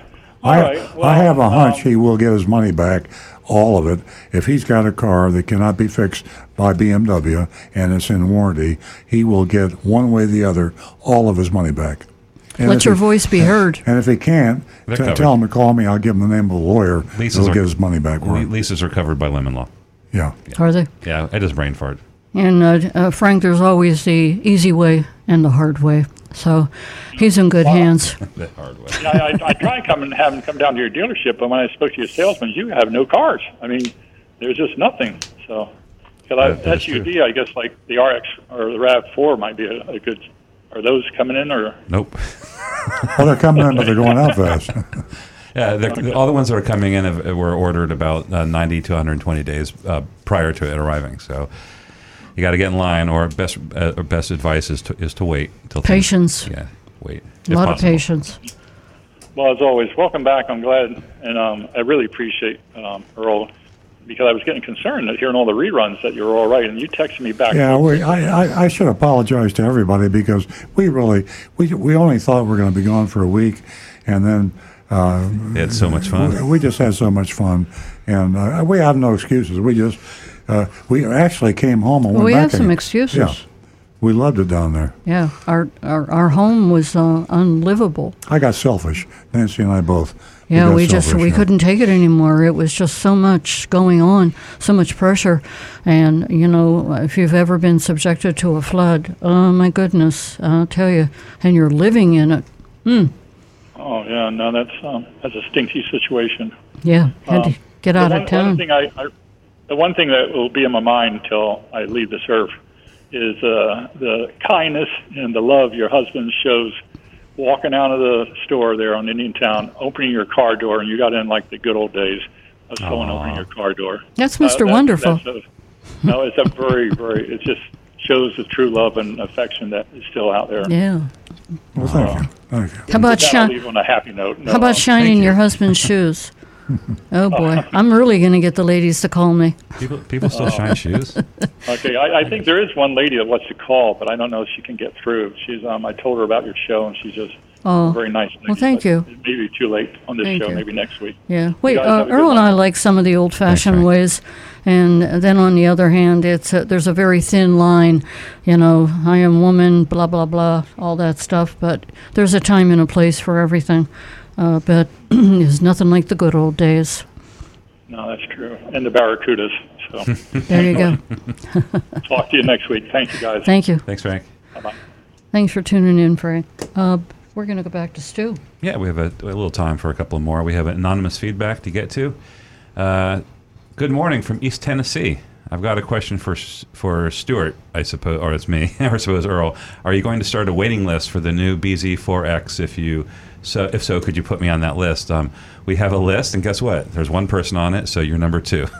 just email me uh, at uh, or just text me your uh, your contact information, and I'll, I'll get in touch with you, and we can get you on the list. Uh, we're anticipating hundred thousand dollar deposit. Nope, uh, nope. It's a uh, it would be a refundable deposit, and I want to establish expectations. They're getting it's, it's coming out in March, um, and I think every dealer in the southeast Toyota dealer will get one for the entire year. So it's it's a very very low supply Hmm. of vehicle. If you uh, go out to California, I think they plan on having a, a larger release out in California because the emission uh, requirements out there. All right. You know, actually, it would be a great buy because you could buy that car and flip it and probably make what, ten grand? Probably double it. Double it, yeah. right. Yeah.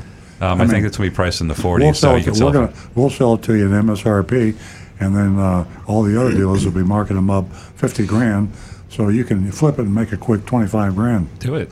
We'll help. It'll be exciting. It'd be good content for our next show. Okay, next one. In my experience, Kia dealers, this is anon- anonymous feedback. We don't know who said this. In my experience, Kia dealers, regardless of where they're located, are usually the worst of the worst. Your mystery shop of Napleton Kia did nothing to change my opinion. 600 plus dollars for nitrogen has to be a record. Yeah. And I think, uh, was that Na- Napleton did that?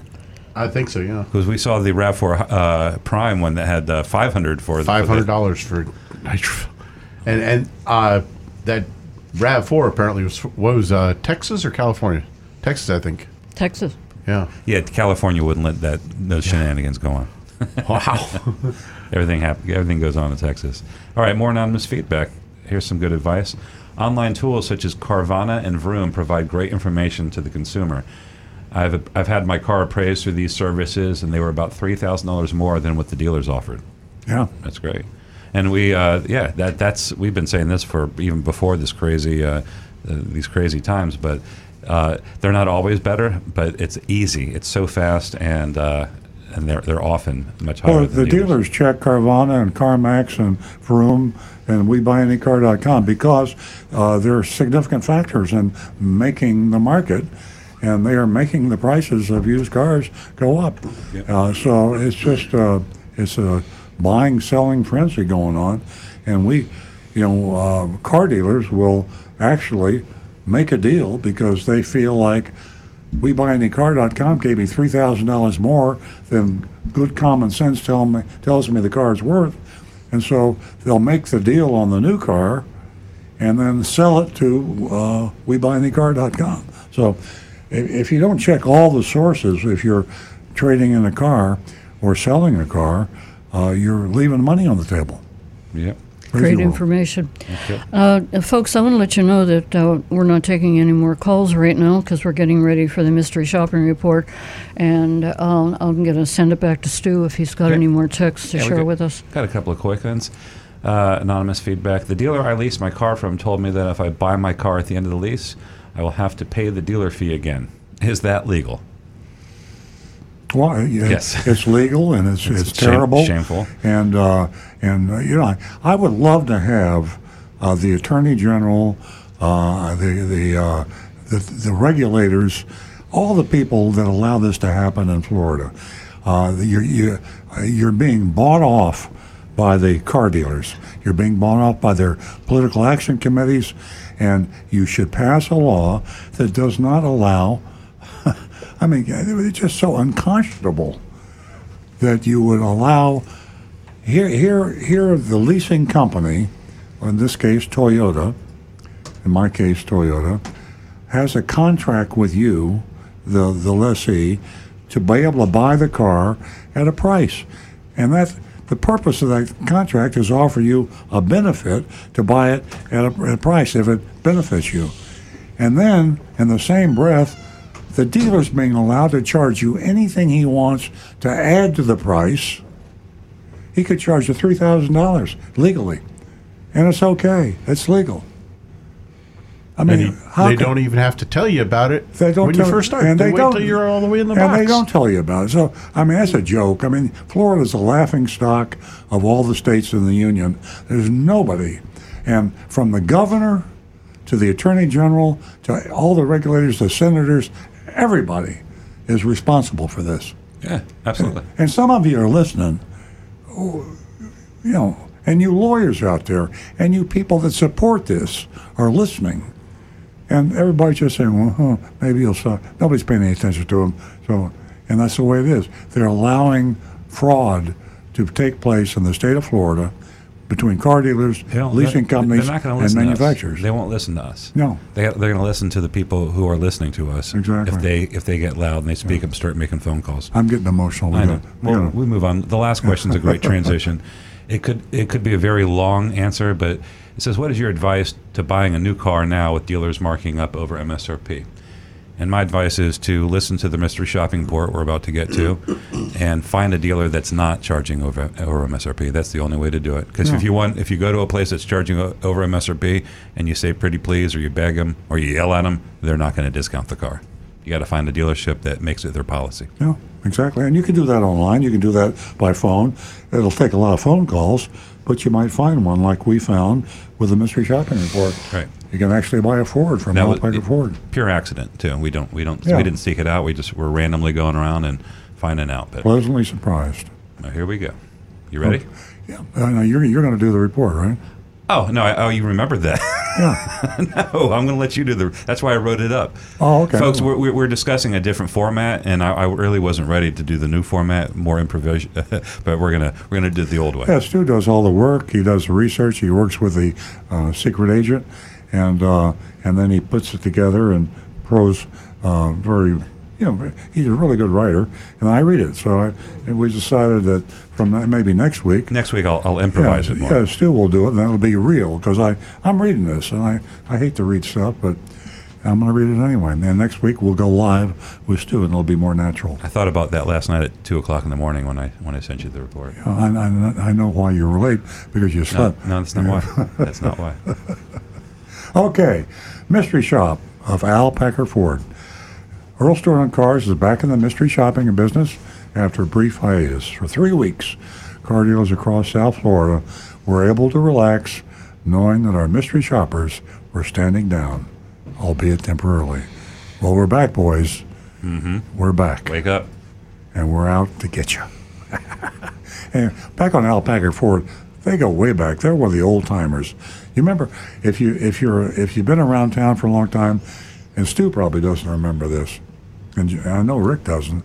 Granny Packer. Nope. I You remember Granny Packer. Granny Packer. Yes. Anyway, that was it was a great commercial. It was humorous, and that was his figure. It was kind of like what the Arrigos do now, even though they don't own- own the Arrigo dealerships anymore. It's kind of a comedy thing. But it was Granny Packer. It was Al Packer, and now the son took over, and I think the son still has it, but they've been around for 35 years. Yeah, they're down West Palm. 40 years, yeah. Military Trail, West Palm. At any rate, um, I can tell you that uh, while Nancy and I were away, the general con- conditions of the retail automobile industry did not change. New vehicle production and distribution remain at critically low levels, and so do car dealership inventories. Not that any of this has been a problem for car dealers, as we've demonstrated week after week, the inventory shortage have run prices and profits up to historic levels.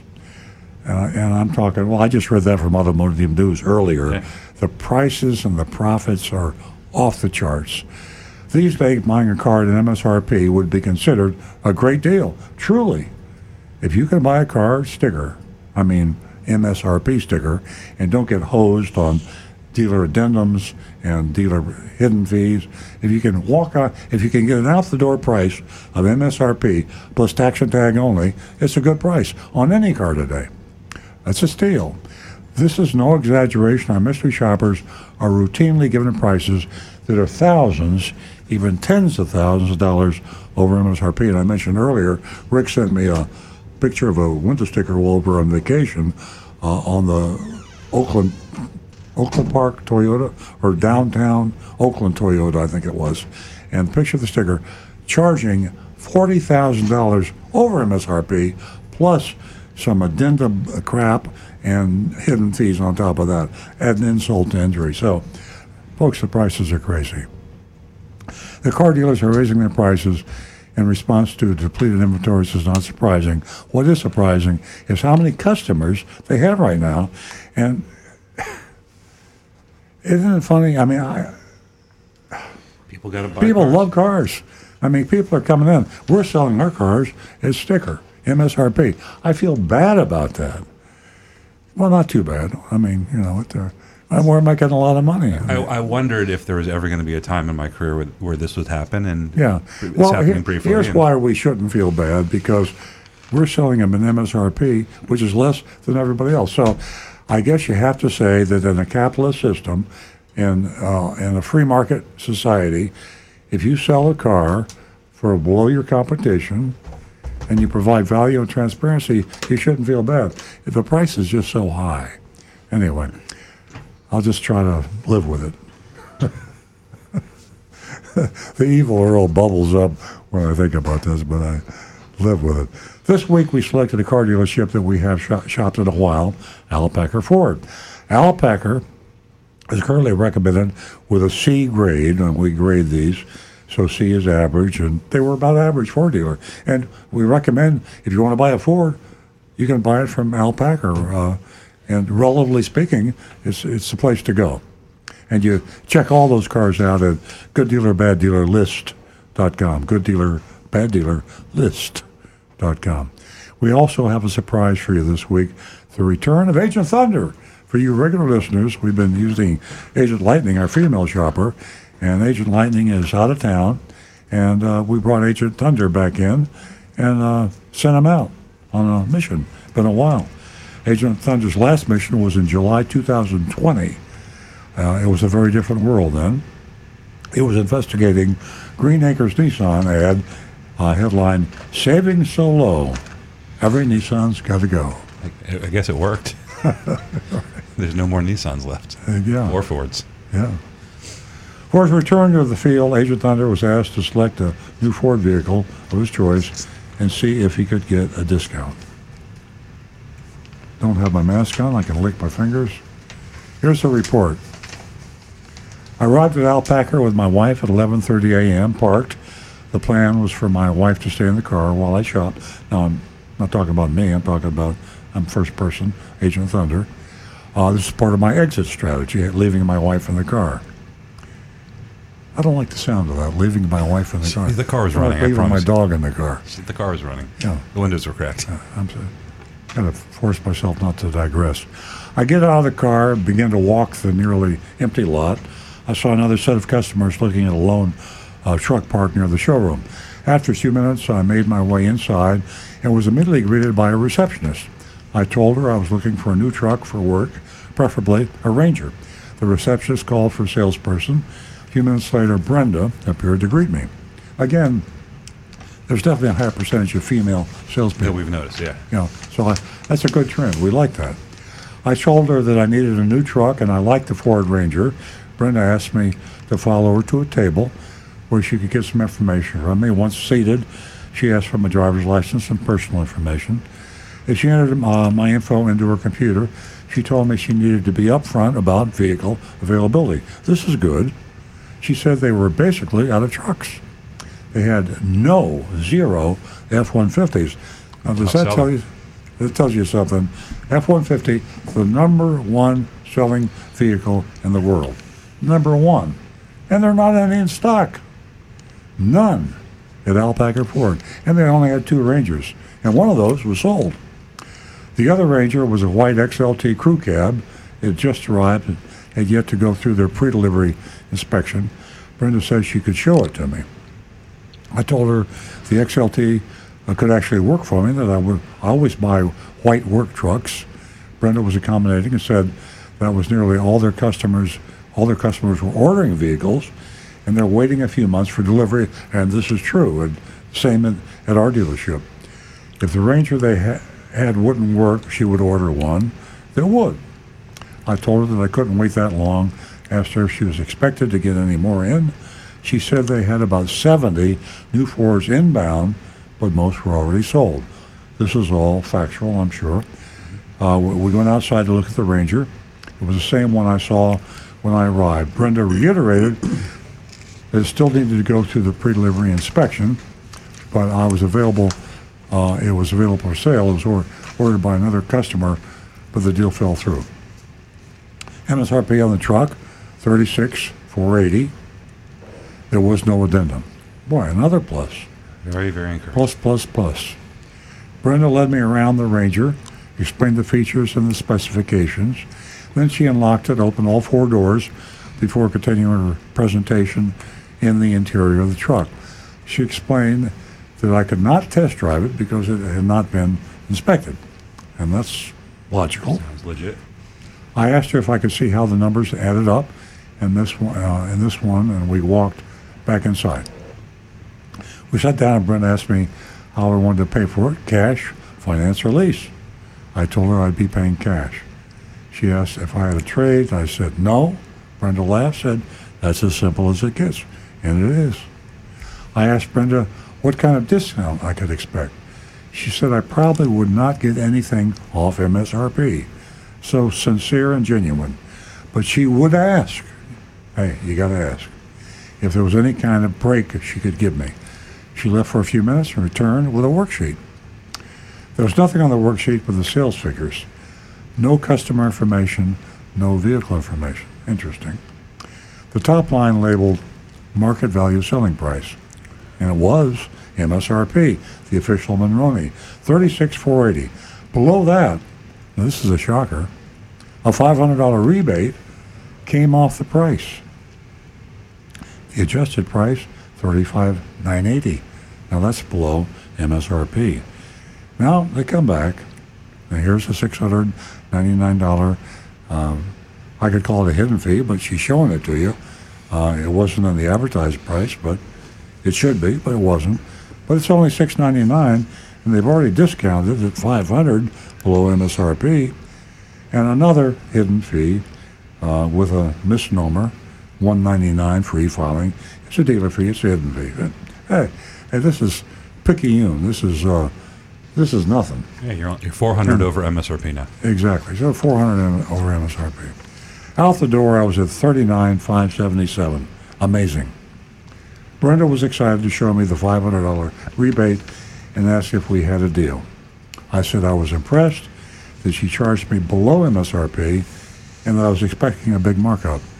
I told her my wife was in the car waiting for me and I'd have to leave. I left the air conditioning off. I just made that up. I was expecting a big markup. I told her my wife was the car, blah, blah. I'd like to leave with her and review the numbers tonight. Brenda was gracious, accommodating.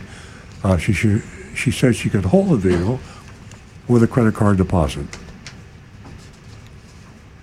I declined to give her a deposit. I said if I had, uh, if I, if the truck was sold for tomorrow morning, I would reconsider ordering one. I said I appreciate the way she did her business, and, and I'm sure Agent Thunder did, and we do too. I mean, it was a class act. I'm looking at the worksheet, and uh, huh, just as represented. And uh, there we are. Uh, there we have a, About a as good as it shock, a yeah, a surprise. And uh, we got a little bit of time, so I'm just going to opine a little bit. And Nancy and I were chit chatting about this in the car on the way in to the studio.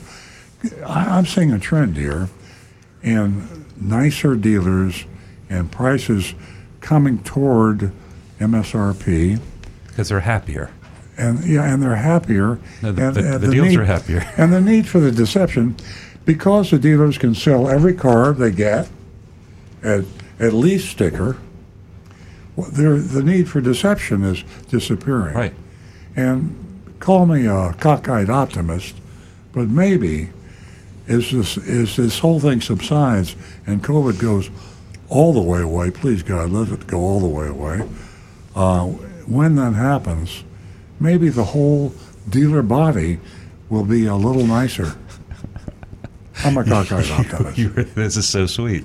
Yeah. And then they'll all come together and, and hold hands. And go buy And out. they'll sing. Well, you know that's not going to happen. And they'll get But rid of I- the dealer fees. But, I- but if it just We gets a hope. little bit better, We can hope. if it gets just a little Oh, bit I'm better. hoping. I, I think that um, definitely the dealers are, are nicer and they're happier because they're making so much money. Yeah. And so they're just they're just so Yeah. jolly, and everybody walks in the door and they're hugging people, and it's a Yeah. great experience. Well, yeah. it's just a love fest. Yeah, and uh, I'd like to teach. Right. them Uh, I, know. I was hearing that in my head too, Rick. I was hearing that one. Did you see Sing a lot it, of? Rick, I didn't sing see it. a lot of um, Black Black Friday ads. I mean, I don't watch that much TV. Um, did you a lot mostly, mostly streaming? Did you see a lot of Black Friday ads for? Because I'm not seeing a lot of discounts being that. Because you'd think that they would still be throwing out Well, I, BS. I- we we were watching um, Broward and you know Sodom and Gomorrah. We were watching the the Miami dealers, and let me tell you, Hollywood Toyota they're still doing it. is giving them away, and they got so many cars coming in. They don't know They what got to do some with them, advertisements and down they just- Hollywood Toyota in- is yeah. just giving them away. I'm, I'm hearing uh, through the grapevine. There's a lot of discontent with the with the Broward and, and the Miami the Dade Toyota dealers with Hollywood's uh, behavior with advertising and Yeah, what they're huh. doing with. They're just going insane. Insane, yeah. Um, we also found Is, some. is that what you call it? Uh, yeah, I think so. But we know we know the dealer who is he's insane in a good way. He's a, he's a really nice guy, Craig Zinn. But um, wow, what a beast they are. Okay, votes. Let's, Let's see. Do we a have any text come? Well, I don't think we have any. Oh, I got one right here from Frank. Frank and Jupiter Farms gives uh, Al Packer Ford an A. And I was definitely thinking they- they got to move up from the C because they're not typical Oh, now. yeah. They are not average. Um, I'm okay with that. I'm going to give them a, a B plus. I'll do a B plus. That's as far as I'll go. And we have Bob is giving a, giving them a B. Yeah. He says, uh, "Oh, before they Al Packer was in West Palm, they were in Rockville, Maryland. I didn't know Oh, that. they've been Oh, around yeah? for a long time. Granny Packer, I mean, and there was Al Packer Jr. and uh, but they were the they were pretty rough back in the day. Hmm. Uh, we used to attack them because they had their bottom line pricing, which really wasn't bottom line pricing. And um, Yeah. anyway, they're they they've really come a long way, and I think an A and a B plus is good. Yeah. You, do you, you have any? Yep. Oh, well, Granny Packer was back in the days when Chuck Curcio was running Tire Yeah. Kingdom, and he was doing his commercials that way. Yeah, yeah. So they were trying to compete commercial wise. That Tire time. Kingdom. Yeah. And, and Bedding Barn, the best Yep. advertiser. Little history. Well, let's see. We've got uh, Negan with an A minus. I've got uh, Andrew with an A for Al Packer. Tom a B minus, honest and no addendum, a step below Mullinax. Uh, Brian with a B for Brenda. Mark A for Al Packer Ford. Mark Smith. Uh, oh, he's just coming to say, really, Ricky. I guess he liked my singing. Uh, good though. Mark Ryan with a B plus and Scott with a B. And for me, I'm I'm going to give them that B plus. If they didn't have that dealer fee, the the two little dealer fees there, it'd be an A plus on them. Yeah, but Yeah. no. That's the consensus. We got A's coming in. John on Facebook, A. Uh, Doug and Ella, um, A minus. Uh, Amy, a B. Martha, an A. So people, yeah.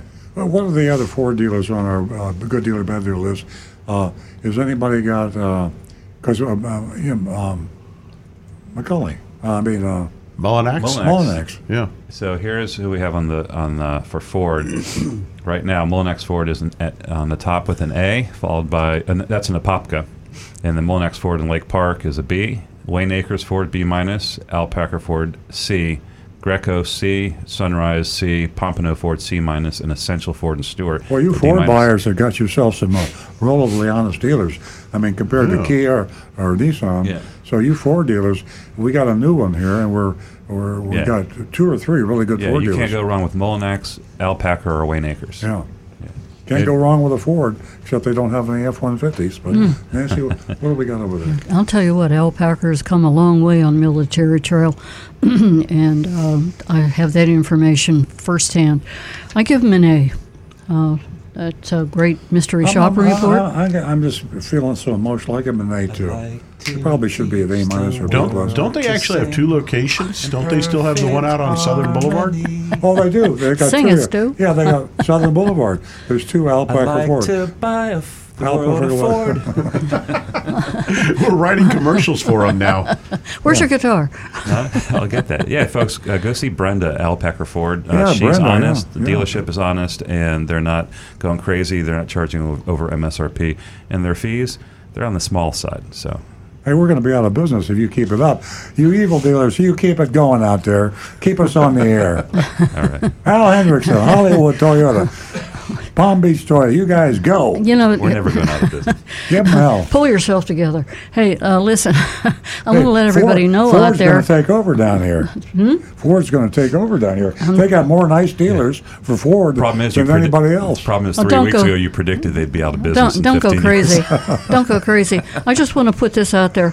You hear, you can hear us, and you can see, hear how, excuse me, how happy we are, ecstatic we are that we have a great, good mystery shopping report. I think it's you know we love it. We love it. You know, uh, blame it on whatever you want. The dealers are maybe getting nicer. Maybe Nova. our word is getting out there, and um, maybe the consumers are getting smarter.